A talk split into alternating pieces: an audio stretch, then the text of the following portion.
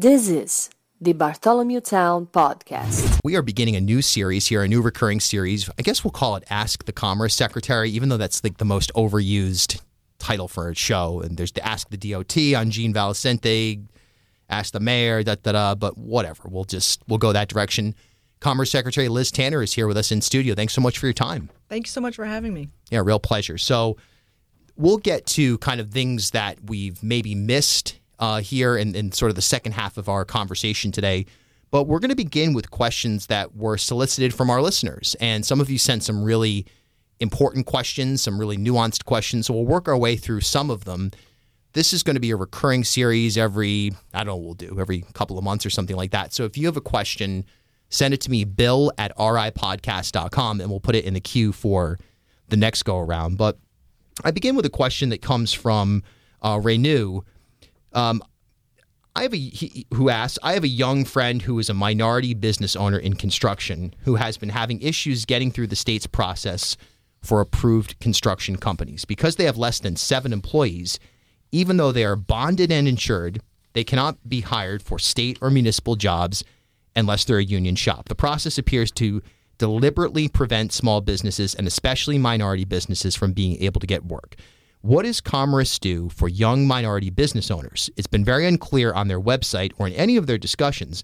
Does Commerce have a hiring policy for minority companies? I'm so glad that you got that kind of a question, right? Because people should feel comfortable to ask. So thank you for that question. Um, now, I can't speak to any policies regarding union shops in particular. That's certainly outside of my department's purview, but I can certainly speak to some of the programs that Commerce does offer to support both women and minority owned businesses. Um, so, providing equitable access, of course, is super important for all of us, and especially our minority businesses, which is particularly critical. But we have two programs I wanted to highlight. First is our Minority Business Accelerator program. This just is brand new. It was just funded in the 23 budget, and it's a collection of initiatives aimed at enhancing the growth of minority businesses in Rhode Island. And so, as part of the program, we are actually currently, right now, soliciting proposals for $3 million in awards to intermediaries, is what we call them. They could be chambers or associations or organizations uh, to administer assistance programs to support the growth of minority business enterprises. So, for example, it can be offering co working space, some technical assistance like legal or accounting, or a variety of different kind of training assistances um, for the businesses. In particular, we're looking for certain businesses to perform certain functions that we hear most often from our construction industries. And the goal of the investment is to really open up the doors for business owners from the historically marginalized communities and to better position them. And so those proposals for this program are due this Friday, April 28th at 2 o'clock. So we want to encourage anybody who's interested to visit our website to learn more. And I'll give that information at the very end if that's okay. Please. The other program is particularly interesting. It was formerly called PTAC, but it was recently renamed Apex by the federal government, and it specifically aims to help businesses who want to do business with the government, whether it be municipal, state, or federal.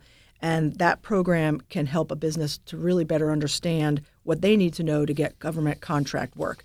And that one's more of a hand holding for the business to understand. So, any questions that they have, whether it's the ones that you specifically got or anything about how to do business with government, um, there's a specific program that can do that for you. So, it's it's a great it's a great way to get yourself get that foot in the door in that space. And there's a lot of complexity to this. It's not as simple as, you know, all right, we hired this company or we we just made this decision overnight. There's you usually have to get a DUNS number, and there's it's it's not as straightforward as some people might make it out to be. So, Commerce, I'm assuming, is there to kind of walk people through this. Of course. And I think one of the things that smaller businesses need to understand is when the government hires you to do something, you have to be at a certain level. You can't be new. You've got to have been around for a long enough time. You have to have proven yourself, and you have to be able to provide the service or product at a higher quality and volume that the government could utilize. Great question there. All right. Eric asks if a company or project seeking funding cannot secure private monies from capital investment, isn't that a red flag that the project is not financially viable? And if so, why would the public sector use taxpayer money to prop up a venture that the entire investment community has determined to be more likely than not a failure? Look, there's no question that where Eric's going here leans on speculation around Tidewater Landing. So I guess let's just use this moment to sort of get into Tidewater We can even pair it out to Superman and other major major capital investments. Right now, where is Commerce on Tidewater? What's your understanding of the the project at this moment and the likelihood that we're going to see this project through to completion, not just in terms of the stadium, but also the B side, which is critical to make that TIF, to make this entire operation uh, not only functional at its highest level, but also probably ethical from a lot of people's standpoint. You know, so I'll say there's a lot of projects in this space. It's not just the Tidewater Stadium. It's the soup. You've got the Superman. You've got a lot of school projects. You know, look at projects across the country. Uh, they're all in the same boat of not sure stalled is the right word, but you've got a situation where people are being cautious. They want to make sure that they are doing the right thing. And so you're seeing it with all the big projects. And big projects, they take time. And while we're very confident about the two that I'm talking about, specifically Superman and Tidewater, you know, once they're completed, we know it's going to be beneficial for the people in Rhode Island. And you feel at this point that it's it's in a comfortable enough place that from a public facing standpoint, your message to anybody out there that's saying, hey, wait a second, Tidewater seems like it's not going to happen. You think it's going to happen? You know, it's been widely reported that the city of Pawtucket wasn't going to issue the public bonds, and that hasn't happened yet because the developer is still raising capital. Capital. Um, it's not the ideal market. We know it's not, mm-hmm. but we've been very clear that this project is absolutely not dead. You know, the governor and Commerce, they, we meet regularly. We are very optimistic that we're going to see this project through, and you can actually go and see the changes on the ground. The stadium rises from the ground on a daily basis. I'd like to hit Superman too, if that's okay. Yeah, please, of course. That. Yeah, absolutely. So you know, internal demolition does occur. There um, does continue to occur. There is has been at least one major event on the ground floor of the building.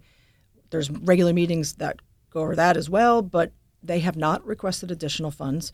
And with mm. both of these projects, I think what's really important to note is that until a certificate of occupancy for Superman or the final prep piece for Tidewater is done, absolutely no taxpayer dollars are spent. So that's really critical to understand, and that's it, that's like that with just about every government program that we have for um, economic development. Is we are last dollars in. Right. That's a common misconception. The idea is that, oh, well, the state of Rhode Island gave $60 million to Brett Johnson to build a soccer stadium. It doesn't quite work that way. I guess the speculation now, a lot of it is it's based on this moment in terms of the markets, in terms of the realities on the ground on a, a really a global basis, but but certainly a national basis in terms of any major project. So you're confident, you feel good about it, no reason to panic. That's what I'm hearing. Absolutely not. Feel very good. All right.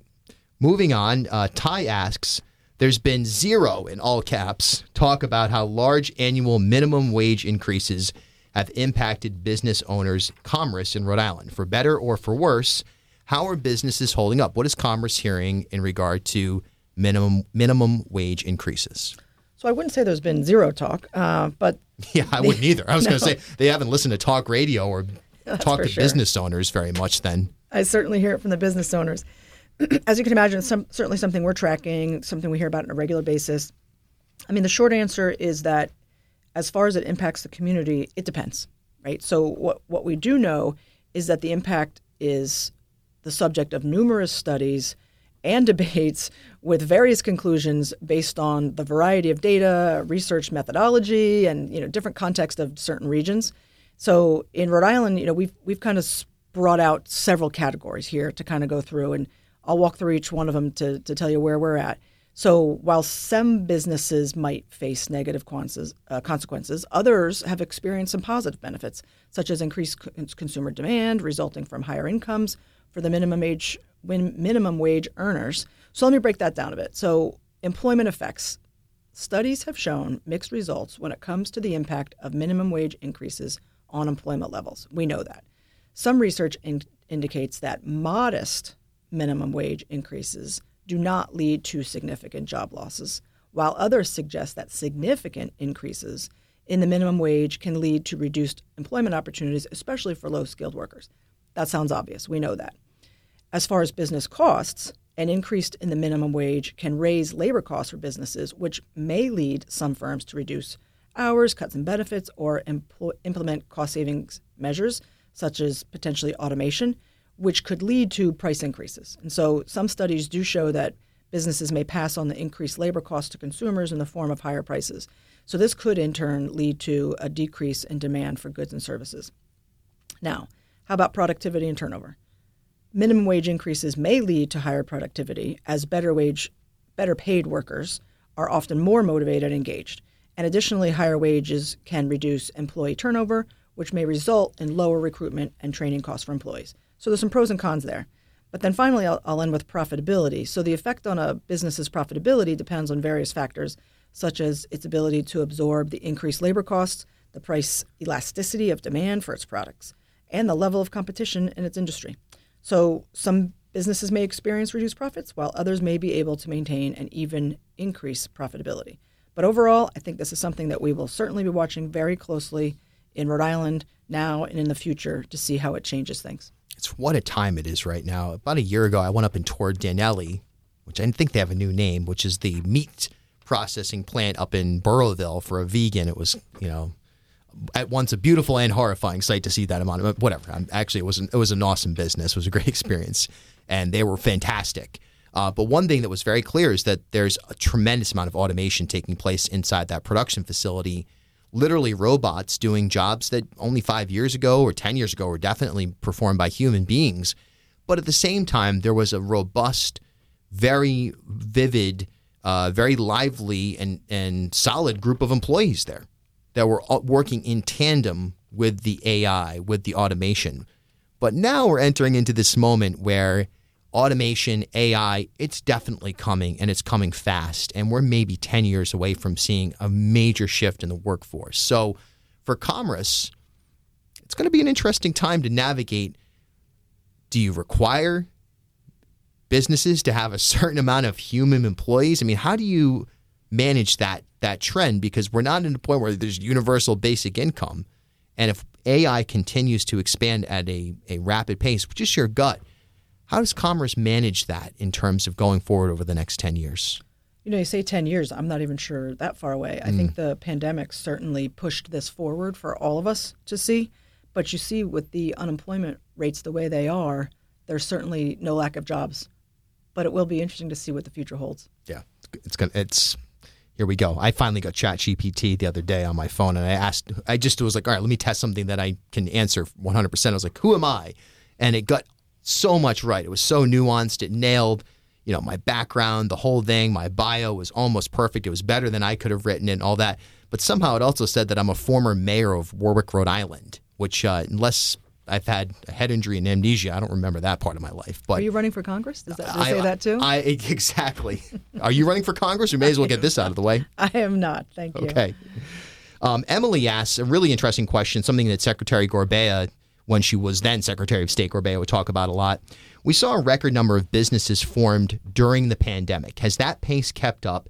And how many of those businesses that were formed during the pandemic sustained? I think she's also leaning into an idea that many people for, went through corporate formation in hopes of getting money. You know, your list are spot on, and it's something that we saw during the recession too. You know, when when there are times of crisis, people open businesses. So our team at Commerce has been working really hard to keep that momentum going. I actually have some numbers here for you. You know, as we all know, Rhode Island's the backbone. Our entire backbone is small business, and so when you see these kinds of increases, it's it's really incredible. So 2019, pre-pandemic, 9,605 new business registrations. 2020, you had 10,591. 2021, 13,342. 2022, 13,398, just a little bit of a dip. But as of last week, the Secretary of State's office has already processed nearly 5,000 new registrations. So we're really tracking towards another incredible, successful year. You know, what does this mean for us? We know that so many businesses open up in Rhode Island. We have to respond to their needs. I have to tell you, there are more business resources and programs for businesses than have ever existed in the state of Rhode Island before, and so many of them are free. And if anything, it's overwhelming to understand what's actually out there.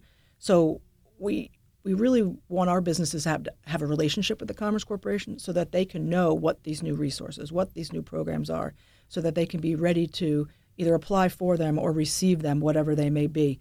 And you know, one of the good things about Rhode Island is you have such a large variety of businesses, and there's programs for each one of them. So I would encourage folks to keep in touch with the Commerce Corporation, 521HELP, commerceri.com to see what's out there for them, and then sit with one of our counselors to learn what's particularly available for your specific business. Lots of micro entities as well, things that are essentially small businesses that have no formation.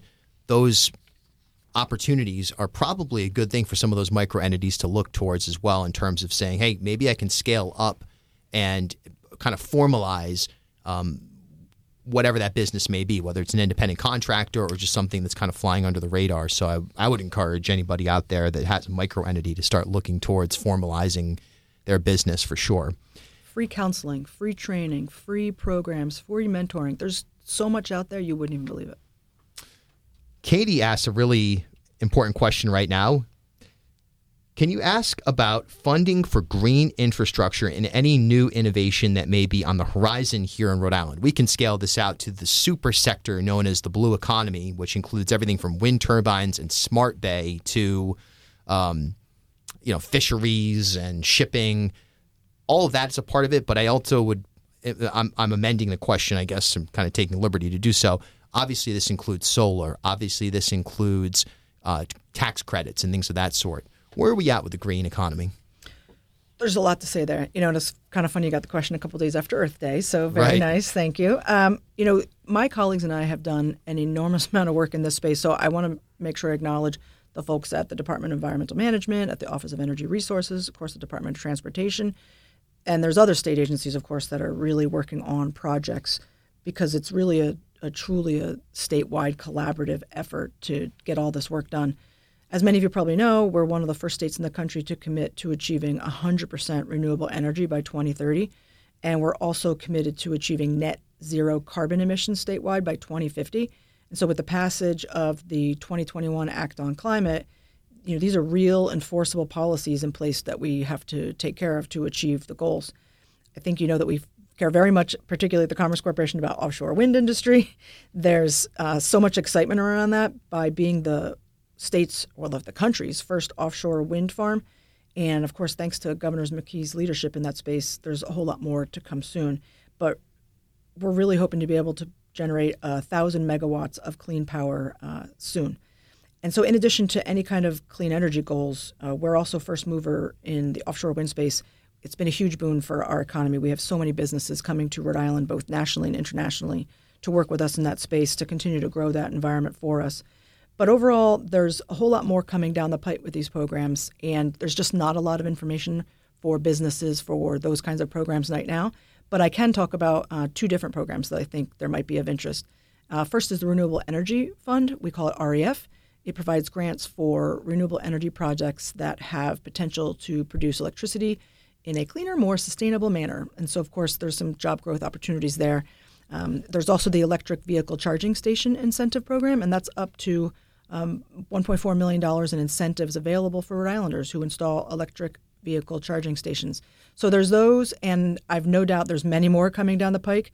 Um, and we're really excited. If you have particular ideas, I'm sure we'd be happy to hear about them, particularly for businesses that we know will really be affected by these changes. The blue economy itself is going to be a driver for Rhode Island's identity going into the future. It's already been there since our origin fisheries and using our waterways, sometimes for not so ideal and somewhat evil situations. We think about the slave ships in Newport, let's be honest about it. But at the same time, that, that economy has been there and it's something that we're harnessing. We're seeing institutions, we're seeing government, we're seeing private sector, we're seeing um, even to a certain extent media buy into this idea that Rhode Island has for years been, oh man, what are we going to do? We're going to chase 38 studios. We got to find some identifier. Maybe it's Amazon, maybe it's something else. We actually have had it right in front of us the whole time. And it feels like this is a critical moment where Rhode Island can be a global player. In fact, it is with the array off of Block Island, in, in that we're the first offshore wind in the country. But now going forward, there was a New York Times article a couple of months ago now that suggested that maybe Rhode Island's moment is we're kind of cresting and that some of the manufacturing of wind turbines or other aspects of the blue economy that we're starting to succeed with right now might go away. It might all of a sudden end up in New York or New Jersey down the line. What's your thought on that in terms of sustainability of this major concept? So I'll say that I thought that article in the New York Times was incredible. It was just one last sentence by a Rhode Islander who actually put it on the negative. So I would I would disagree with that assessment. I think if anything, the New York Times article was highlighting that New York appears to be concerned about Rhode Island's prominence in this role, and so I'd like to think of it um, and from the positive positive aspect. We are the ocean state. We're not the Empire State. We're the um, we're the ocean state, and so we want to make sure we take advantage of that for everything we can do. Absolutely. All right. Um, last couple of minutes here. I just want to read from the Boston Globe's roadmap produced by Dan McGowan every morning. He writes The board for the Rhode Island Commerce Corporation meets tonight at 5 to discuss a million dollar tax credits, $1 million in tax credits, pardon me, for the Union Station Food Hall that's supposed to open this year. Um, your take on that? Why is that important?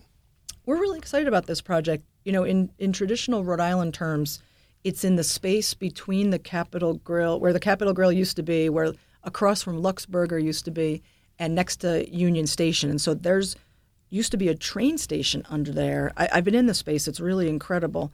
And they're going to have a food hall in there with uh, a half dozen or more vendors, a couple of bars, a couple of food carts, anything from burgers to Middle Eastern and everything in between. And it's it's it's looking to be really exciting. It's it's going to be very different, very different concept in Rhode Island, but it reinvigorates a part of the city that has not had a lot of attention in some time. It reuses historic space. And it highlights what I found out. Uh, that space was one of the busiest train stations in America. I did not know that. Really? I had no idea either. Well, there you go.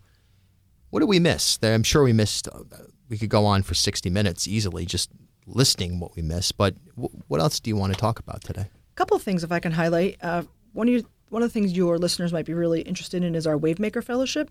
So the Wavemaker Fellowship program is essentially officially back open for applications, and that is for folks who carry student loan debt and are pursuing a career in the STEM, design, and now healthcare sectors. And it's an opportunity to earn up to $6,000 per year in refundable tax credits to put towards those loans. So this is a great program. We've had it for several years now.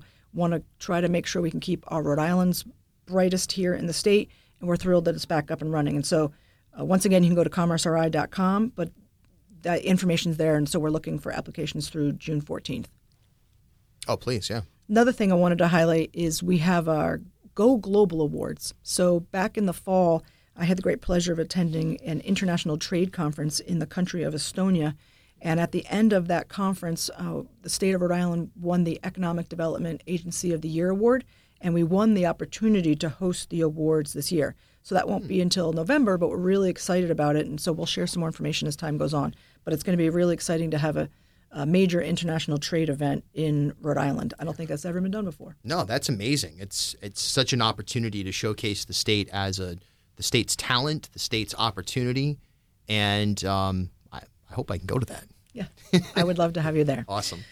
And then finally, I wanted to do a shameless shout out for Please. our, our colleague, uh, our chief market, marketing officer, Anika Kimball Huntley. She was just recognized last week as Providence Business News 2023 one of the C-suite awardees. And so we're really excited. You know, Anika's a, a great member of the team.